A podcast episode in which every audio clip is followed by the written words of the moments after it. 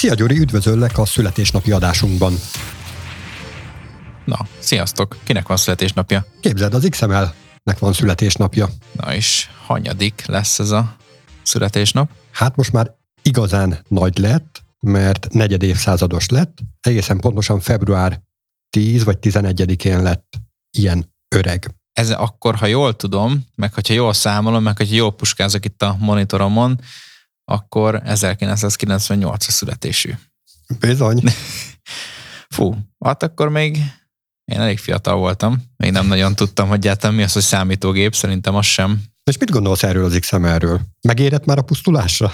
Hát én szerintem nem. Tehát ez egy olyan egyezményes leírónyelv, hogy így fogalmazzak, hogy igazából ez kicsit hasonlít ugye a más uh, iparágakban használt formátumokhoz is. Tehát amit, amit, amit már ezer éve használnak, és egyébként ugye annyira alapját képezi mindennek, hogy egyszerűen ennél még nem, nem is volt jobb, vagy nincs is jobb. Hát az oké, hogy akkoriban nem volt jobb, de azért most már szerintem meghaladtuk jócskán. Ez egy kicsit szószátjár nyelvezet. Nagyon jó volt az alapgondolat, hogy egy ilyen nagyon általános nyelvet készítsünk, ami egy ilyen leíró nyelv, és lehet hozzá ilyen sémadefiníciókat tenni, ugye az XSD-kre gondolok. Tehát ez az alapgondolat, ez egészen jó volt, viszont az látszik, hogy használat során azért ezeknek a lehetőségeknek a töredéke az, ami ki van használva, helyette viszont szenvedünk attól, hogy ez mennyire terjengős tud lenni. És akkor egyébként milyen olyan alternatíva lenne, amely ez úgy felválthatná ezt, optimális legyen, ugye megfelelő legyen a tanulási görbéje, mert ugye azt is kell látni, hogy, hogy ezt meg kell tanulni megfelelően olvasni, értelmezni is. Biztos? Hát én úgy gondolom, hogy igen. Tehát, hogyha... Mert egyébként ez, ez szempont volt úgy az XML, mint a JSON-nek a fejlesztése során, hogy olvasható legyen, tehát ember által olvasható legyen a tartalma. De gyakorlatilag a fejlesztés közben, amikor fejlesztjük, akkor még úgy csak-csak olvasgatjuk, de egyébként soha többé. Tehát akkor meg minek? Akkor miért nem adunk a fejlesztőknek egy olyan eszközt, amivel el tudják olvasni, és egy sokkal kompaktabb adatformátum mm-hmm. tudna adatcserére felhasználva lenni. Tehát Hú, akkor a szelmedős szerkezet, ez nem jó. Tehát akkor itt azt mondod, hogy um, valami olyan felület, vagy valami olyan rendszer, ahol a fejlesztők kb. ilyen idézőjelben emberi nyelven tudnak olvasni, és mögötte egy olyan kód generálódik, ami ilyen teljesen ilyen uglifájolt dolog. Hát nem feltétlen kell uglifájolni, de hogy inkább az, hogy minifájolt legyen. Ugye a kettő köz Aha. jelentésbeli különbség van, de lényeg az, hogyha valami kompaktabb formátum tudna lenni, akár egy bináris formátumra is tudok mhm. gondolni, uh-huh. akkor az, az sokat tudna segíteni. Ugye a binárisokkal korábban az volt a baj, hogy a karakterkódolás az egy nagy mumus volt, és hát most már talán kinőtte az informatika, most már így belátta mindenki, hogy az UTF-8 azt kéne használni, de azért még helyek közel előbukkannak a szörnyek, hogy már pedig ezt, nem tudom, latin egyel kell olvasni, használni. Egyébként most, hogy mondod ezt az olvashatóságot, én néha észre se veszem, hogy egyébként XML-el dolgozok, mert pont most néztem meg egy, ugye egy SVG fájlt, gyakorlatilag, amivel, amivel szoktunk dolgozni, egy vektorgrafikus képformátumról beszélünk, és ugye amikor ezt megnyitjuk ezt egy editorban ezt a fájlt, úgyhogy nem nézzük meg maga a, maga a kép tartalmát, akkor gyakorlatilag egy XML van az SVG mögött, így a motorháztető alatt. És ezen sokszor észre veszem, hogy egyébként XML-el dolgozok, mert annyira így bele nőtte már magát így a fejlesztői tevékenységekbe, hogy ezt veszem, hogy ez, hogy ez micsoda. De látod, pont ilyenre gondolok, és az, hogy most a belsejét el tudod olvasni, hát hogyha adnak hozzá egy olyan idét, ami tudja azt az ő saját formátumát szerkeszteni, akár ugyanilyen módon, akkor miért ne lehetne az adattárolási forma bináris? Egy uh-huh. sokkal kisebb méretű. Oké, most SVG esetén azt mondjuk, hogy nem túl nagy dologról beszélünk, de azért én láttam már fél megabájtos SVG-t, igen, és akkor ott magába a szerkesztés az hogy működne, amikor nincsen valamilyen felületem, ahol látom egyből, ami történik.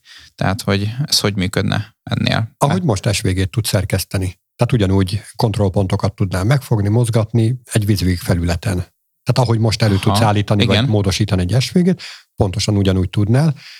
Ugye az a köztes ilyen félig meddig hozzá nem értő módosítgatás tudna kimaradni belőle, amikor azt mondod, hogy nem egy SVG editorral nyitod meg, hanem egy XML szerkesztővel, vagy szövegszerkesztővel, és neki állsz beletúrni úgy a közepébe.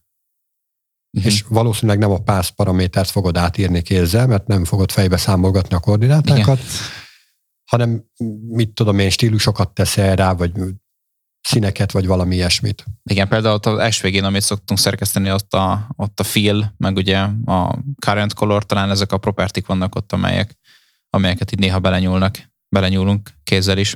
Igen, igen, igen. És akkor ezt a VisiVig editor gyakorlatilag mi fogja adni? Tehát, hogy ez, ez és hogyha ez nincsen meg, akkor, tehát akkor mi történik? Hát figyelj, most mi történik egy PNG képpel mondjuk? Semmi. Megnézed. De ahhoz, egy, hogy megnézd a PNG képet, egy... mert az egy mert ilyen öntött bináris cucc, ahhoz kell egy képnézegető. Tehát ahhoz kéne egy XML nézegető, amivel ezt meg tudnád nézni, meg egy XML szerkesztő, amivel tudnád szerkeszteni. De ugye nem XML-ről, hanem az XML utódjáról beszélünk. Nem véletlen egyébként, hogy elterjedt a JSON, mert azért belátták, hogy ez, ez egy viszonylag terjengős. Vagy akár beszélhetünk a, a Jade, vagy most már Pagnak hívják, mm. nyelvről is, ami pont ezt a fajta rövidítést teszi lehetővé. Illetve hát az XML-ben volt egy olyan hiba lehetőség, hogy nyitottál egy A teget, írtál bele szöveget, meg egy B teget, és utána lezártad az A teget, a B teget meg vagy nem zártad le, vagy, vagy pedig később valamikor az A-nak a lezárása után. Tehát, hogy ilyen összevisszaságot tudtál benne okozni, de az például a PAG az teljesen kizárja, mert egyszerűen nem teszi lehetővé azt, hogy ilyet csináljál. Nem, nem írod le a zárótegeket.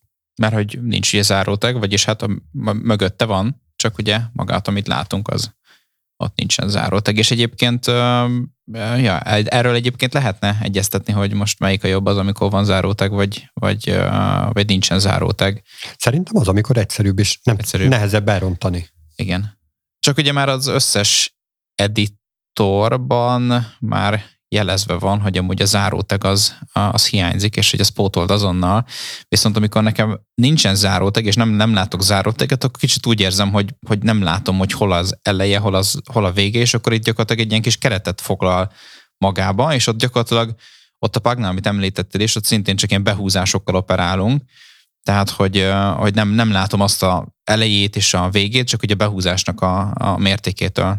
Kicsit nekem olyan, olyan elveszettnek tűnik ilyenkor szerkeszteni. De ez megszokás kérdése valószínűleg, de nekem egy első körben az... Fú, akkor ne legyél Pythonozni.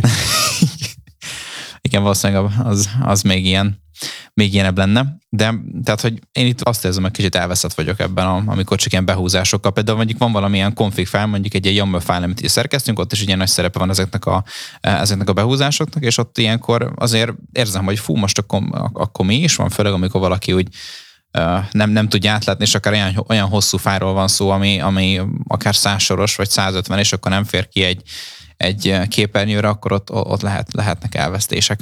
Igen, minden nyelvben lehet rógerolni. XML-ben is láttam én már olyat, amikor egyszerűen nem látod, hogy hol a vége. és akkor most gyorsan keverjük bele a C-datát is, amivel meg aztán még cifrábbakat lehet csinálni, hogy egy XML tagbe teszel C-datába egy másik XML-t. Aha, aha, igen, igen gyorsan meg kellett nézem pontosan, hogy, hogy mire is gondolsz, de abszolút egyetértek. Majd egyébként belinkelünk az előadási jegyzetekbe egy ilyen jó kis, uh, jó kis spagetti kódszerű dolgot, hogy lássák, lássák a hallgatók is, hogy miről beszélünk pontosan. Na, szóval boldog szülinapot az XML-nek. És akkor még sok ilyet kívánunk, vagy? Hát a fene tudja. Én igazából örülnék neki, hogyha így elérdegelne nélkülem ez az XML. Tehát tényleg sok boldogságot, de menjünk külön. Váljanak külön az útjaink. Igen, igen, igen.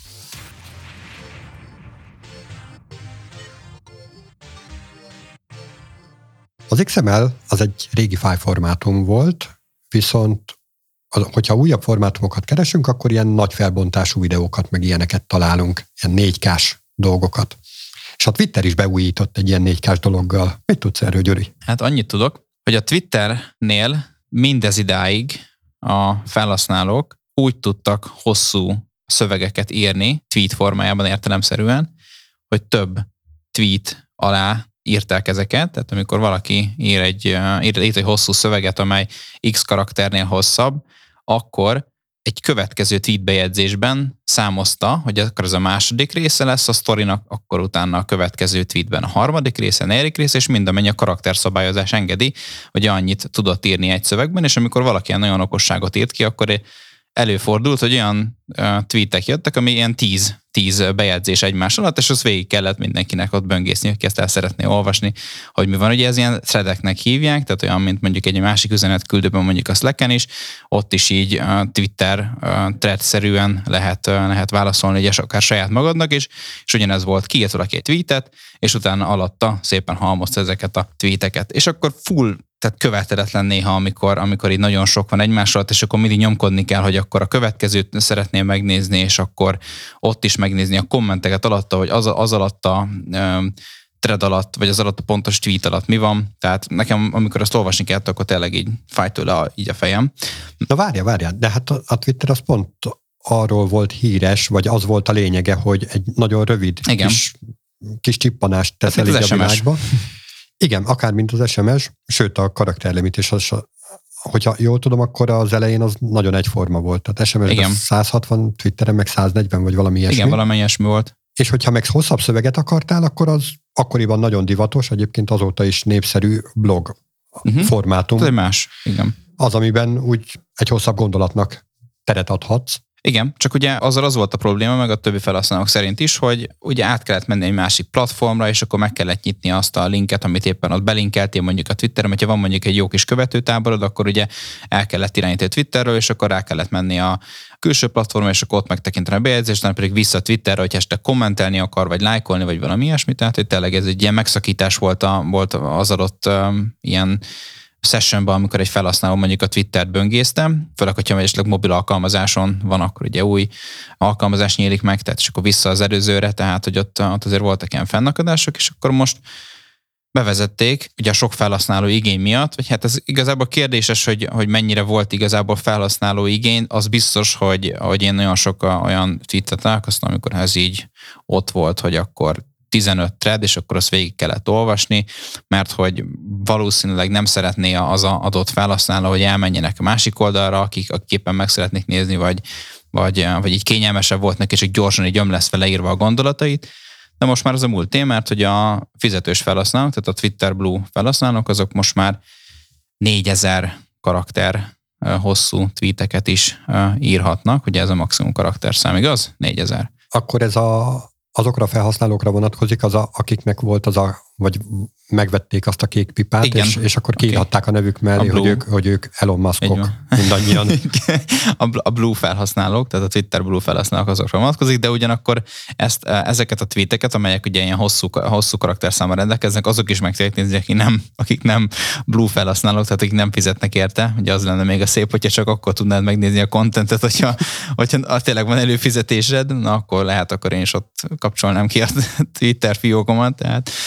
De igen, tehát azok, akik fizetnek, azok írnak ilyen nagy hosszú tartalmakat, és valószínűleg ott főleg azok, azok fizetnek érte, akik tényleg így a Twitteren nagyon sokat kommunikálnak, és nekik ez egy ilyen olyan rendszer, ahol ott kapcsolatba tudnak lépni a, az adott publikummal, akik ehhez a felhasználóhoz, vagy éppen, vagy éppen céghez, vagy éppen valamilyen csoporthoz tartoznak. Valahol ez nekem egyébként logikusnak tűnik ez a fajta fejlesztés, fogjuk fel fejlesztésnek, hogy azt a blogos szabadságot, hogy ott bármennyi karaktert írhatsz, azt így összekötni a Twitternek a gyorsaságával, tehát hogy ilyen nagyon Igen. egyszerű formában nem kell címet adnod, meg nem kell így külön képet beszúrnod, meg stb., meg külön a SEO-val foglalkoznod, hanem egy ilyen nagyon egyszerű mm, Twitteres felületen tudod ugyanazt megtenni, tehát így valahol a kettőnek az ötvözésének tűnik, és most, ahogy így beszélgetünk róla, én egyre jobban meggyőződtem arról, hogy ez akár egy jó gondolat is lehet. Igen, ugye változtak ugye felhasználói szokások 2000-es évek közepe vége óta, és most már nem csak egy ilyen mikroblog a Twitter, hanem egyre, főleg miután Elon Musk átvette a vezetést, azért szeretnének kicsit jobban, jobban nyitni újdonságok iránt, hogy, hogy minél több hirdetőt csalogassanak a platformon, meg ugye a fizetős felhasználót, és akkor ilyenek a, a reklámok, vagy éppen olyan tartalomgyártás, tartalomgyártóknak a Twitterre való erőteljes invitálásra, akik akár videókat tesznek közé, tehát ilyen gondolatok is felmerültek, és ez az első először ennek, hogy azért, hogy azért itt, itt változnak a dolgok a Twitternél. De mint minden újdonságnak, ennek is vannak ellenzői. Ők mit mondanak? Hát akik ellenzők, azt, meg, azt mondják, hogy maradjon az, maradjon az eddigi karakterszám, és hogy hát minek több, mert hogy, hogyha valaki nagyon ritkán, idézőjelben ritkán hosszabbat akar írni, akkor tényleg ott vannak a tredek, és akkor egymáson elhalmozza ezek a dolgokat. De szerintem ez sokkal letisztultabb lesz így, hogy, hogy, hogy ezek nincsenek, és aki, aki hosszút akar írni, az is meg tudja ezt csinálni, hogy hosszú szöveget ír, és akkor akik, akik meg nem szeretnének hosszú szöveget olvasni, az pedig simán nem nyitja le, mert ugye nem jelenik meg az összes karakter, hogyha valaki nagyon sokat írt, hanem simán, mint akár Instagram bejegyzésen, vagy egy Facebook bejegyzésen megszokhattuk, ugye ott lesz egy read more, vagy, vagy valami ilyesmilyen kis link, amire, hogyha rákölt a felhasználó, lenyílik az összes szöveg, és akkor megnézheti. Tehát szerintem abszolút nem, tehát semmilyen rossz felhasználó élmény nem fog ezt biztosítani, csak egy plusz kiegészítést, hogy hogyha valaki többet akar írni, meg olvasni, az megteheti mostantól. Vajon miért ragaszkodhatnak az emberek a korlátokhoz? Mert ugye az egy erős korlát volt, hogy 140 vagy akkor újabban 280 karaktert lehet begépelni. Miért olyan jó az, hogy korlátok közé van ő? Tehát, hogy nem, nem tudom rendesen megfogalmazni, de hogy érted, tehát, hogy Igen. az okoz örömet vagy, vagy kötődést platformhoz, hogy az korlátokat támaszt veled szembe. Tehát, hogy nem tudod magad kiteljesíteni. Hát, szerintem itt az lehet esetleg a háttérben, hogy nagyon sokan szeretnek ugye különböző szabályokhoz igazodni, azokat betartani, illetve betartatni, és nekik ez így komfort volt, tehát a komfort zónájukon belül volt, hogy, hogy ez, ez így ennyi, ennyit írhatnak, és hogyha valaki valami nagyon hülyességet vagy, vagy ilyesmit írt, akkor százvalahány karakterbe ez korlátozva volt, és, és lehet, hogy ez korlátodott nekik arra is, hogy ne keletkezzenek a platformon ilyen nagyon hosszú tartalmak rossz dolgokról, és akkor így röviden fogalmaztam. De egyébként most se fog megjelenni az egész. Igen, Tehát, hogy ilyen ott lesz kicsit a... elrejtve. Igen, ott lesz az a Read Morganban, amit ugye, amit ugye mondtam is, csak, csak ugye megvan a lehetőség arra, hogy azt, hogy azt valaki ugye ennyisse meg, meg ugye ennyit írjon.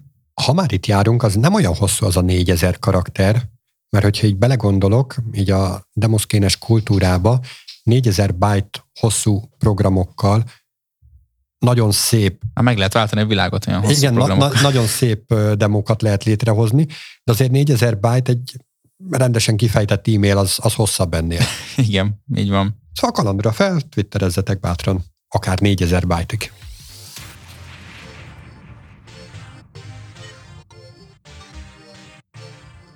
Nem, podcast utolsó témájaként egy hallgatónk által írt téma javaslatot szeretnénk kicsit boncolgatni, feldolgozni. Ezek pedig a deepfake videók. Mit jelent az, hogy deepfake videó?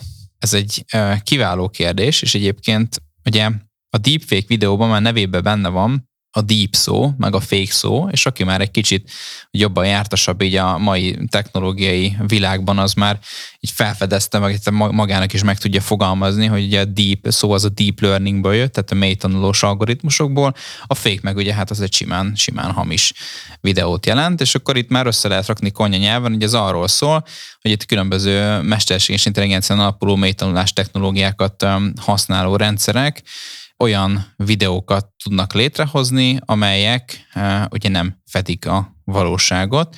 Tehát, hogyha például egy sima példát mondok, akkor van egy híres szereplő, mondjuk Elon Musk, ha már ugye Twitterről beszélünk, és ezekkel a rendszerekkel tudunk alkotni olyan videót, ami gyakorlatilag le tudja képezni Elon Muskot, amint éppen mondjuk beszél, vagy mondjuk kirúg 200 embert a Twitternél, vagy akár többet is, és ezt a videó formátumban gyakorlatilag ez a rendszer legenerálja nekünk, és tök lesz, mint hogyha ez egy valós Elon Musk lenne, és valósan ott beszél, és té- tényleg elbocsájt ennyi meg ennyi embert.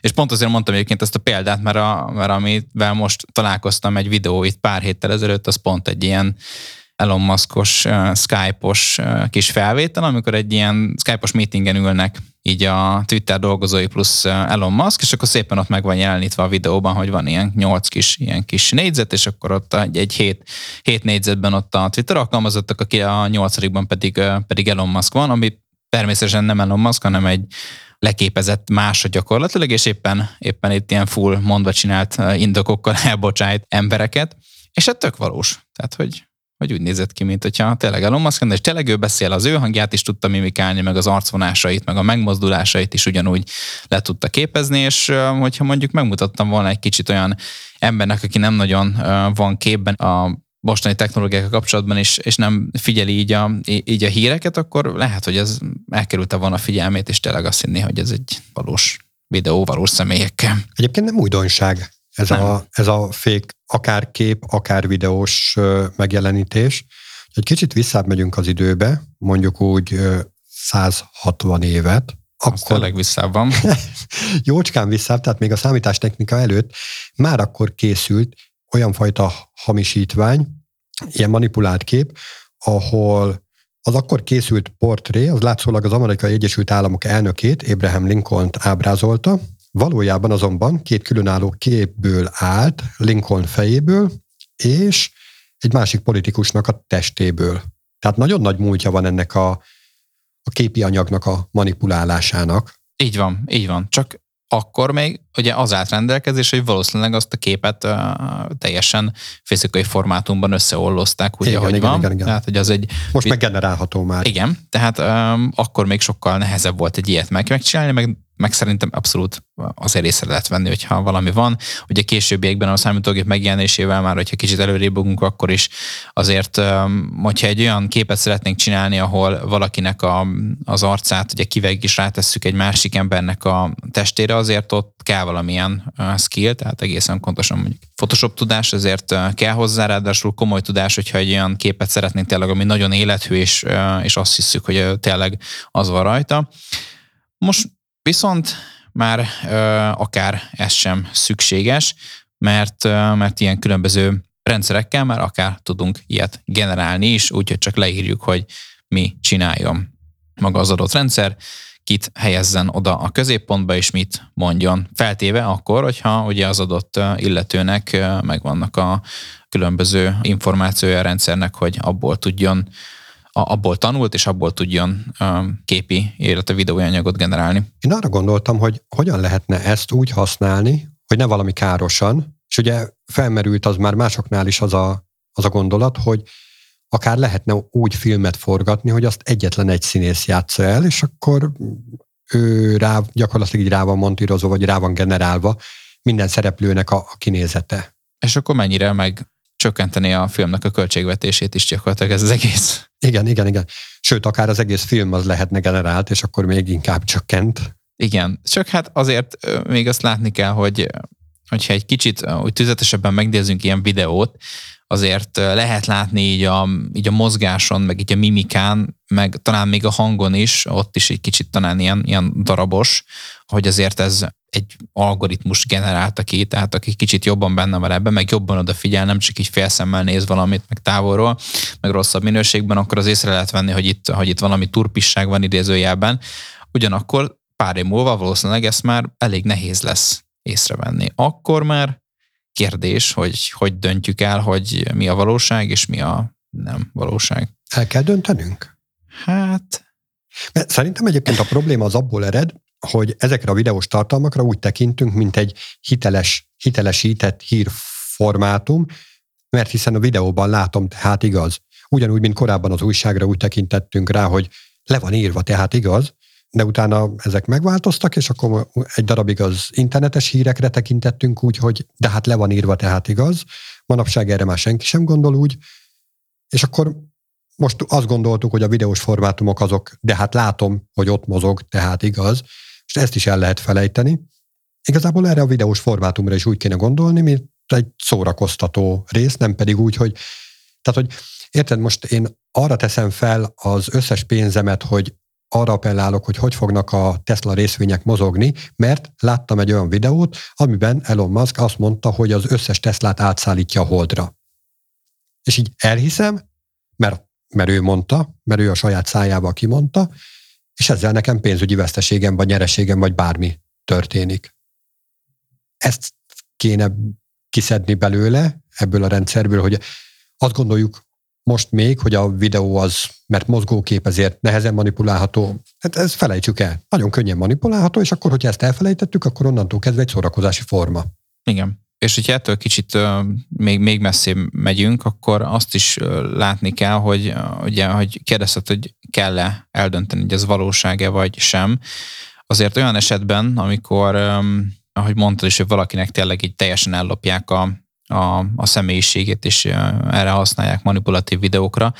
Ott a másik oldalon pedig ugye, akik ezeket a technológiákat fejlesztik, mint például az Intel is, azért ott ezen dolgoznak, hogy, hogy lehessen elkülöníteni ugye ezeket a videókat, amelyek ezekkel a technológiákkal készültek, olyan szinten, hogyha például ugye ez gyakorlatilag valakinek kára származik belőle, meg valakinek egy ellopták így a személyiségét, az legyen megállapított, hogy tényleg ez egy generált videó, és akkor nem lehet ebből probléma. Ja, hát igen, ugye én egész idáig arra gondoltam, hogy olyan fajta videók, vagy olyan fajta személyiségek jelennek meg, akik amúgy nem léteznek. Uh-huh. De tök jogos az a felvetés is, hogy mi van akkor, hogyha jövőre születik egy olyan ember, aki úgy fog majd kinézni, mint ahogy a ma legenerált videóban valaki, illetve amit te is mondasz, hogy valaki, aki konkrétan, mit tudom én, Obama, Igen. Obamával kimondatunk valamit, vagy Bruce Willisnek egyébként az arcával szerepeltettek. Tehát, hogy ilyenekkel konkrét kárt lehet valakinek okozni. Igen. Van is egyébként, amit szoktál talán itt uh, mutogatni, és uh, ilyen kis oldal, hogy this person doesn't exist. Ú, azt imádom. Igen, és pont, pont, ott, pont ott ezzel, hogy az AI által generált arcképek jelennek meg, és akkor az az eddigi, nem tudom, arckép adatbázisból összerak valamit, ami ugye valószínűleg nem létezik olyan, olyan ember a világon, de mégis nagyon realisztikus feje van, tehát tényleg olyan, mint hogyha full, full létezne, és ugye ez pár éve még nem volt annyira valósághű, de most már a videók még nem járnak ott, de valószínűleg a videók is ott fognak járni, hogy nem tudom, például this video doesn't exist, és akkor ott lesz egy olyan kis weboldal, ahol olyan videót tudunk megnézni, ami tényleg így full élethű, tehát olyan, mint hogyha valós videó lenne előttünk, amit valós ember vett föl, valós emberekkel, de tényleg így nem, tehát hogy egyszerűen nem létezik ez a videó, meg soha nem történt események vannak rajta. Na és ennek a helyzetnek, a, tehát nyilván lehet egy olyan törvényi szabályozást mondani rá, hogy az összes videót azt alá kell írni, meg mit tudom én, de szerintem zsákutca lenne, szóval sokkal inkább abba az irányba kéne elmenni, hogy egyszerűen tegyünk le arról, hogy hiszünk abban, amit egy videóban látunk, egyszerűen azért, mert a mozgókép az biztos, hogy igaz. Uh-huh. Hiszünk abban, amit a tévé mond, mert az biztos, hogy igaz. Nem. Ezek szórakoztató tartalmak, szórakozásként tekintünk rá, és onnantól kezdve sokkal kevesebb problémával kell szembenéznünk, mint hogyha nagyon komolyan tekintenénk ezekre a dolgokra. Látunk egy videót, mondjuk, amit az előbb említettem Elon musk elviszi a Teslákat a holdra, és emiatt hozok én döntéseket, tehát ott én hozom a, a legnagyobb hibás döntést. Hát igen, ahogy ugye kicsit így haladunk így előre a különböző technikai fejlettségi folyamatokban, azért itt mindig kell egy, egyfajta szellemi érettség azokat, hogy ezeket megfelelően használjuk és megfelelően kezeljük. Meg hogy egyáltalán mit hiszünk el, ami, amit látunk a képernyőn. Kedves hallgatók, ti viszont higgyetek nekünk, mert a mi hangfelvételeinket nem hamisítja senki és semmi. Ezek. Még egyelőre azért valósan beszélünk, tehát nem az AI beszél helyettünk. Na na na, ez nem biztos, hogy így van. Sziasztok! Sziasztok!